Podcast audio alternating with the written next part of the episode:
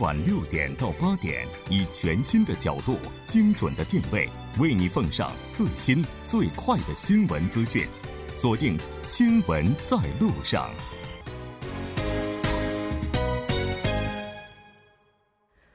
好了，欢迎回来，了解最新热点焦点。锁定调频一零点三，《新闻在路上》。稍后是广告时间，广告过后马上回来。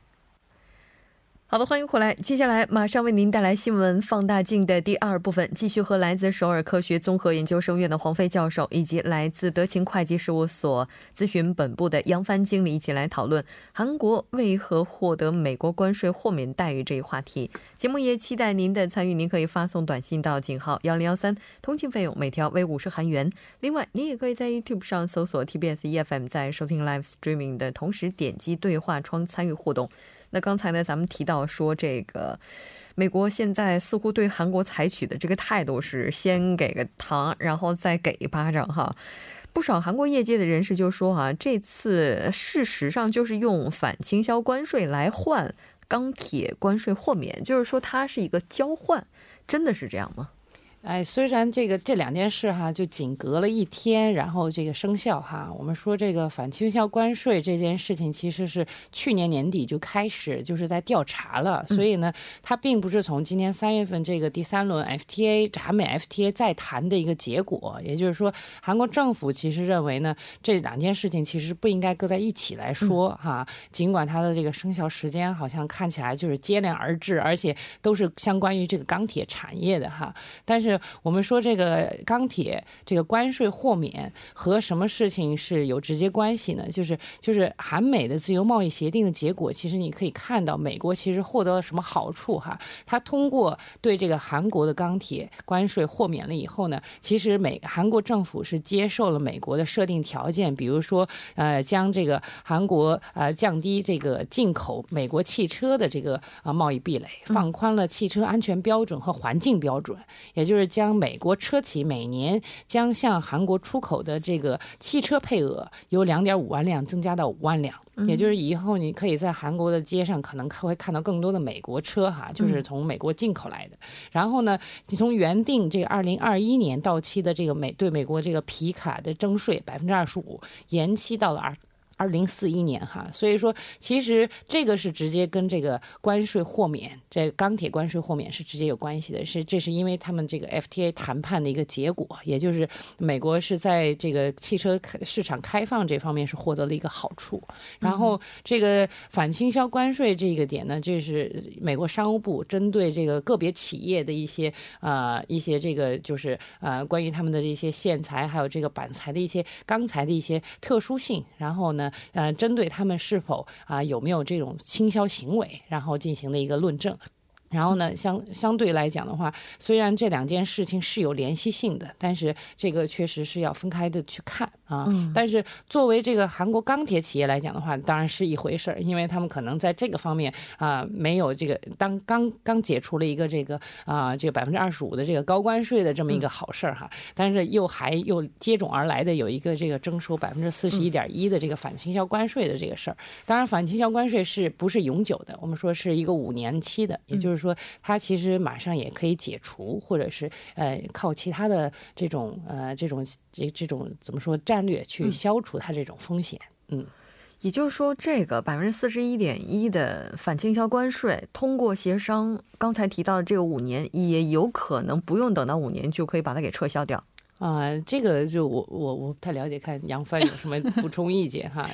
我觉得这个从一开始谈这个钢铁免关税这件事情本身就是完，所有的谈判都是条件谈判，对，就是有个议题。那刚刚黄教授讲的就是这次这个关税的钢铁关税谈判完完全全就是挂在这个韩美 FTA 上了，包括加拿大和墨西哥的谈各的谈判也都是北美 FTA 的这个关口上。嗯，那至于这个其实跟如果说兑换。来讲啊，这个反倾销关税其实它的分量肯定没有这个豁免权那么大。嗯，而且另外我觉得也需要考虑到这个时点问题，就是说可能说在韩美关系上来讲，目前处在一个就是说一个比较关键的，也包括政治经济整个全面的一个这个关系上，就是说，呃，美方也有官方表示过，说要考虑到这个韩美长期保持这个良好的同盟关系这方面呢，也是需要在这个这个时点上给展示一下双方的这个这个友好关系，可能说在这方面稍微给豁免权加了一些码，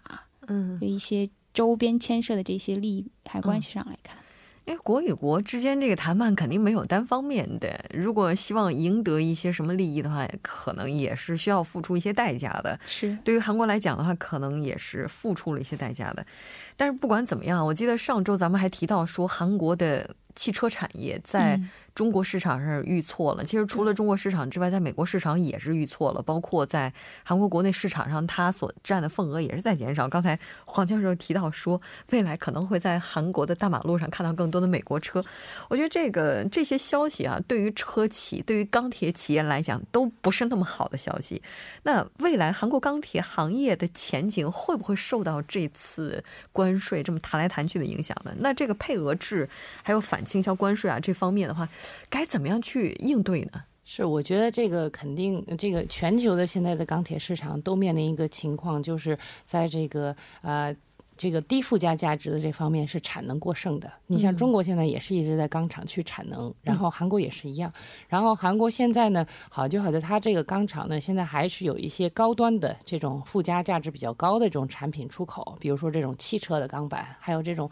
制造饮料的这种钢板，这种很薄的这种。但是呢，它这次要应对这个配额限制和这个反倾销关税的话，我估计它还是要改变一下它的这个生产的策略，而且尤其是它可能。可能要找一些更多的一些地方去找它的下家的供应商，而不能呃完全的依赖美国，因为这次美国其实打击的目标还是蛮准的。嗯，因为它除呃美韩国是它的这个第三大出口的这个钢铁出口国，嗯，然后呢第一大、第二大其实都在北美洲，所以呢其实这个可能跟它的这个关系更更紧密一点。但是韩国呢其实，在亚洲，然后呢，所以其实它打击韩国的话，也有点给中国看眼色的这种感觉，让我让我感觉哈。然后呢，韩国钢铁厂最近呢，呃，因为他们也在这个钢铁协会在进行这个协商，就是看这个企业内部哈之间需要怎么。协调，然后呢，韩国最大的钢铁厂现在也也在发表声明说，呃，应该要调整它自己生产的这种钢的这种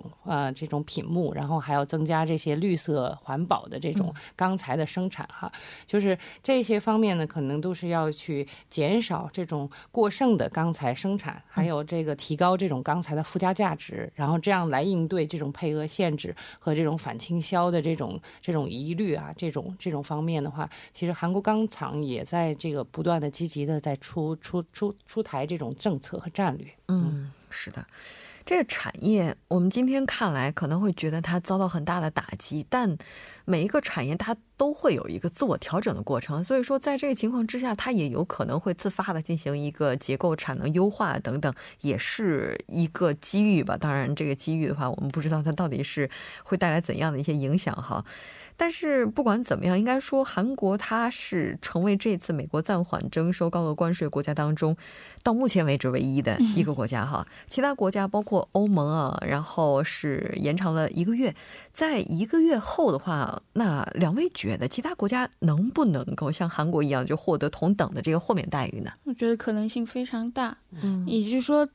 只能说是进进度上来讲呢，韩国是先谈妥了，其他你像欧盟和这个北美，他们可能要要谈的事宜会更多一些，牵涉到的这一点会更多一些。应该说是给欧盟和加拿大和墨西哥各自一个月的时间，我们再继续谈。你像美国宣布给欧盟的这个豁免权延长一个月之后呢，欧盟其实反应是非常冷淡的。当然，他也是预料当中的，因为他跟美国要求我要的是永久性的豁免措施，但是美国一直没有同意，因为在双方交接最。激烈的这个争议就在于，呃，他要美国要求欧盟有一个出口线上限，就是说也像韩国一样，你要保证这个上限以下我才 OK。但是美国因为欧盟就是不干，就是我就要永久性的，所以说这双方在这地方没有没有达成任何的一致，所以谈判没有结束，然后再给三十天，然后再重新谈。但是欧盟呢，就是意思说，如果你不给我豁免权的话，会采取。他已经有了所所谓的这个报复的一些举措，开始在筹备了。几个德国、英国几个国家开始在讨论。但是其实来讲，欧盟是很有压力的，在这件事情，就是他必须要谈妥这件事情。对，因为欧盟它整个如果把欧盟看到一个区来看的话，其实它是最大的出口国，对美的。它有最大的分量，而这个是影响了欧盟自己的整个经济体的占有相当大的一个分量。比方说，你像刚刚有讲这个，呃，这个说韩国或者说中国出口的这个量，你不如看这个欧盟，基本上一上来就是几十亿的美元的这样的一个出口量，光钢铁是六十亿，然后铝是这个十二亿，就是说对欧盟自己精神经济体制来讲是影响非常大的两个部分。所以说，欧盟肯肯定要继续谈下去的。对，一个月的时间能不能解决问题就不知道。但是北美来讲，其实北美像加拿大和墨西哥，基本上已经跟这个呃美国谈的也差不多了。但所以说这次可能是说最后把三个月的时一个月的时间，最后让让他达成最终的一致之后，这样的话他们因为牵涉到的是北美自由贸易协定嘛，如果说北美贸易自由协定议题最后能三方能达成一致的话，嗯，应该豁免也是有可能的。从这个长期的角度来看啊，就美国这个门槛，它不可能一直把它摆在这儿，因为它逆全球化的时间越久，对它自身是非常不利的。所以我总觉得啊，他从三月份开始谈这事儿，然后到现在先给美国一个豁免，接下来再给其他韩国一个豁免，再接着豁免其他国家，好像豁免着豁免着就到他了，他的这个中间选举了。啊，是的，对，所以在准备下一季，然后。就他的支持者就在这几个月内就能够获得一定的利益，没错，他可能从上任的那天就把谈判计划都算了两年三年这样的，所以我觉得他这门槛似乎就是这种，就是阶段性的就放在这儿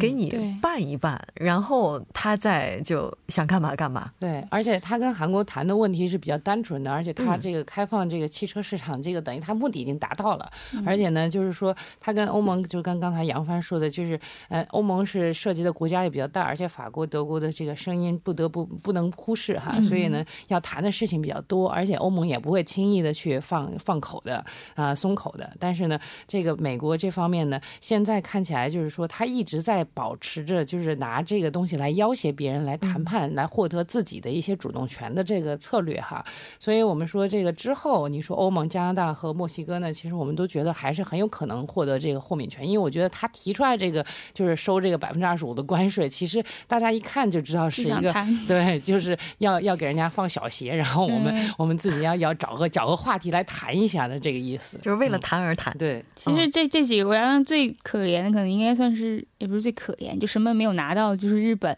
就是也没有获豁免权的期限，然后也没有得到任何的这个豁免权的可能性。然后现在这美国的态，日本的态度就是感到极为遗憾，然后准备继续谈，继续准备继续跟美国政府争取。嗯，这个可能还是因为在其他方面没有满足美国总统的一些需求，所以在在这个地方 这个 part 可能就不那么容易给他解开了，对吧？嗯。刚才咱们也提到了，这个黄飞教授说，可能他的目标也是希望用这样的一种方式，就找个话题，给中国来点暗示啊什么的。因为好像中国对这个美国出口钢铁的这个量也并不是特别大啊。对。但其实除了钢铁之外，其他的要谈的真是太多了。现在还没错，我们这是和 这个真。尖对麦毛哈，还正在进行当中。不管怎么样，我们希望最终的结果不是两败俱伤。非常感谢两位嘉宾做客直播间，我们下期再见。谢谢大家，大家晚安。稍后来关注一下这一时段的路况、交通以及天气信息。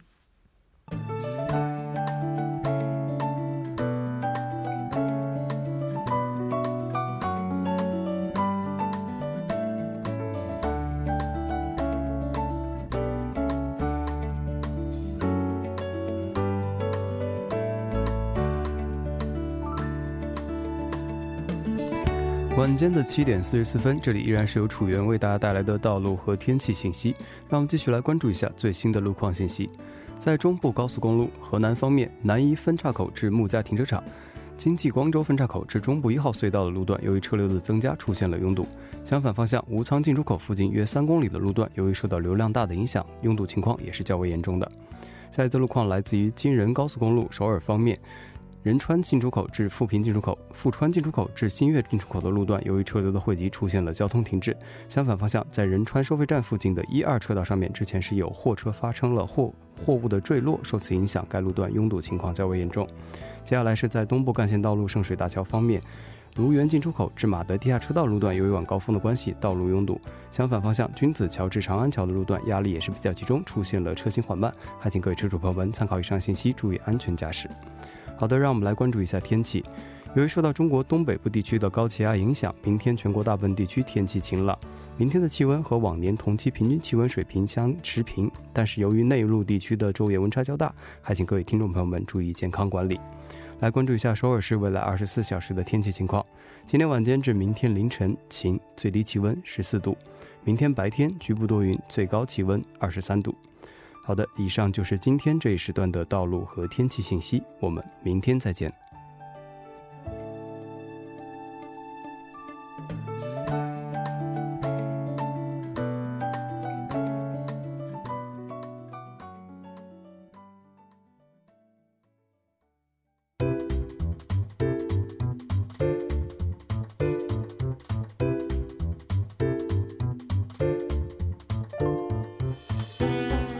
纵观历史，横看新闻，解读新闻中的历史。接下来马上连线来自幼松大学的外籍教授苏杭，苏教授你好。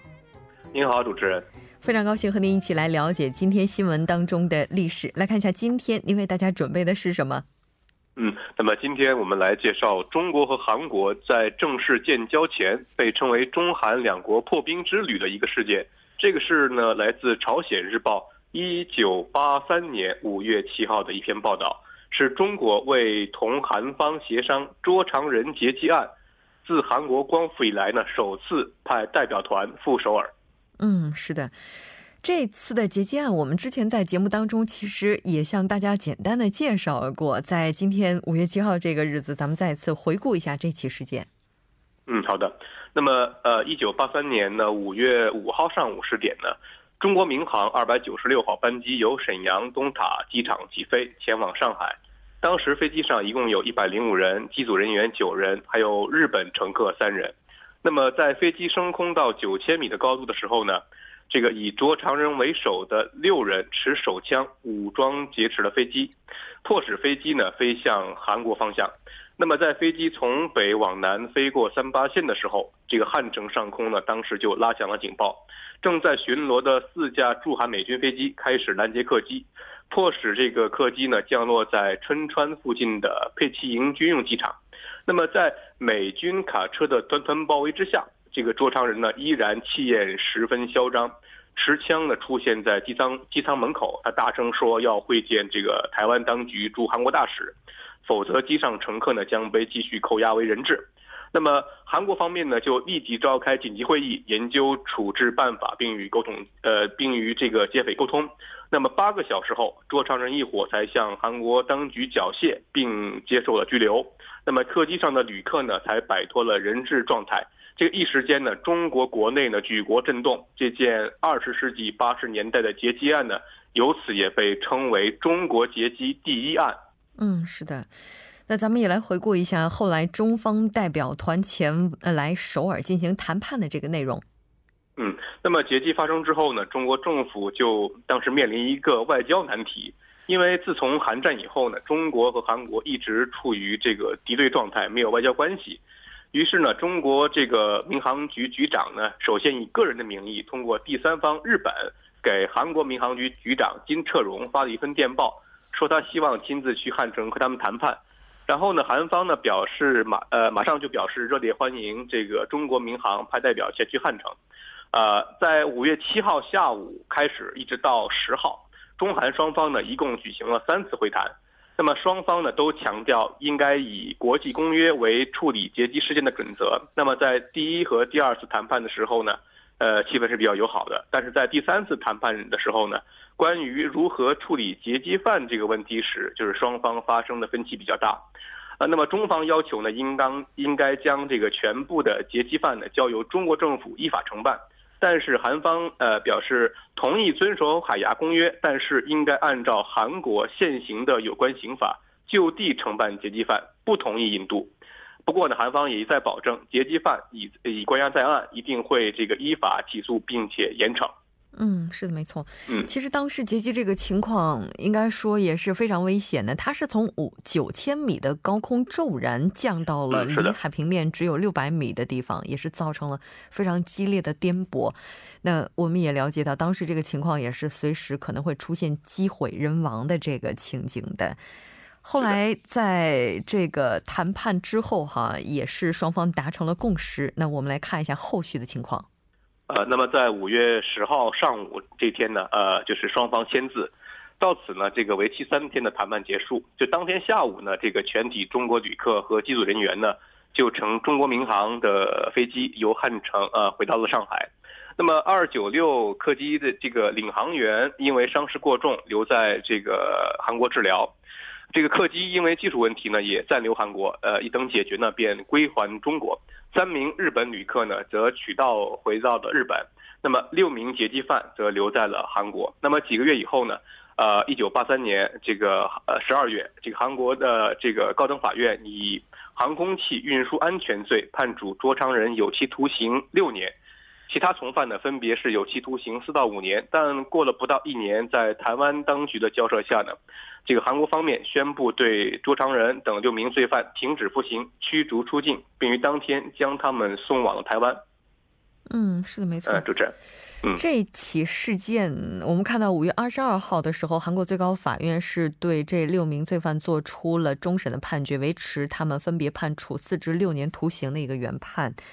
那这个谈判应该说它是发生在韩中两国建交之前，这个也是非常特殊的一个点。对的，对的，是的，嗯。那么，呃，这个从整个事件的这个处理来看呢，这个周长文劫机案呢发生在这个中韩关系其实是比较微妙的一个时候。嗯。那么韩国方面呢是表现的是比较主动的，这也是当时这个大背景所决定的。因为这个中国先后和美国建交，和日本恢复邦交，那么当时的韩国呢也迫切希望和中国建立这种联系，而当时的中国呢是也是迫切希望怎么从这种这种文革那种封闭状态呢进一步开展对外交往的问题。那么，中国自这个十一届三中全会以后呢，无论是外交部还是中国中央，都在思考如何处理和韩国的关系。因此呢，这场劫机而引发的谈判，真是成为了两个国家打破这种尴尬局面的一场这个破冰之旅。对于双方未来的外交政策的制定呢，也起到了很好的作用。嗯，是的，没错。嗯，那当然，这个谈判也是产生了很多的后续影响。我们来看一下。是的，那么这次接触之后呢，一九八六年十月，中国就派出了庞大的代表团赴汉城参加第十届亚运会，然后呢，两国的贸易额逐年在增加，到一九九一年，中国成为继美日之后呢，韩国第三大贸易伙伴，然后水到自然渠成，一九九二年八月二十五日，中韩建交。嗯，是的，没错，这也应该是在韩中两国建交之前，两国进行的第一次亲密接触了。当然，虽然这个接触并不是那么的美好，因为毕竟它牵扯到了劫机事件，但后续确实是让两国之间能够进行更好的一些经贸方面的往来。非常感谢今天苏教授带来的这一期连线，我们下期再见。再见。新闻中有你有我，我们一直在路上。您的参与，我们的动力。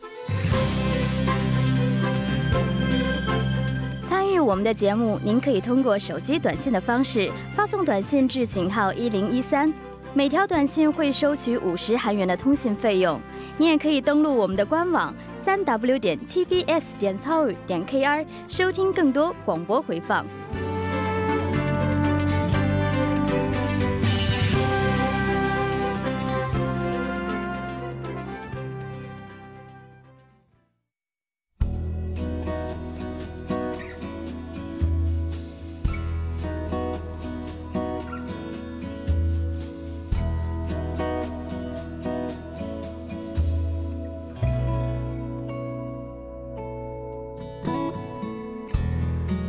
这里我们今天新闻在路上两小时的节目马上就要接近尾声了，最后依然为您送上我们今天的结束新闻。明天是韩国的父母节，虽然不是公休日，但是孝心与休假无关，当然更与年龄无关。我们今天来分享一个故事，来自中国驻马店第二实验小学六岁的陈宗阳帮助植物人妈妈康复的报道，便是这样的一则故事。故事的主人公小宗阳两岁的时候，妈妈因为脑部被重物所砸成了植物人。两年之后，虽然苏醒，但全身瘫痪，也失去了语言能力。为了给妈妈治病，宗阳的爸爸不得不外出打工挣钱。小宗阳每天帮妈妈做康复的训练，还当起了妈妈的小老师，教妈妈认字算题。在小宗阳和家人的悉心照料之下，那他的妈妈已经学会了计算非常简单的加减法，也学会了说再见等等这些非常简单的日常用语。小宗阳所在的学校表示呢，一定会尽最大的努力给予他更多的帮助，让他快乐健康的成长。当然，也希望他的这位孝心能够让更多的人知道。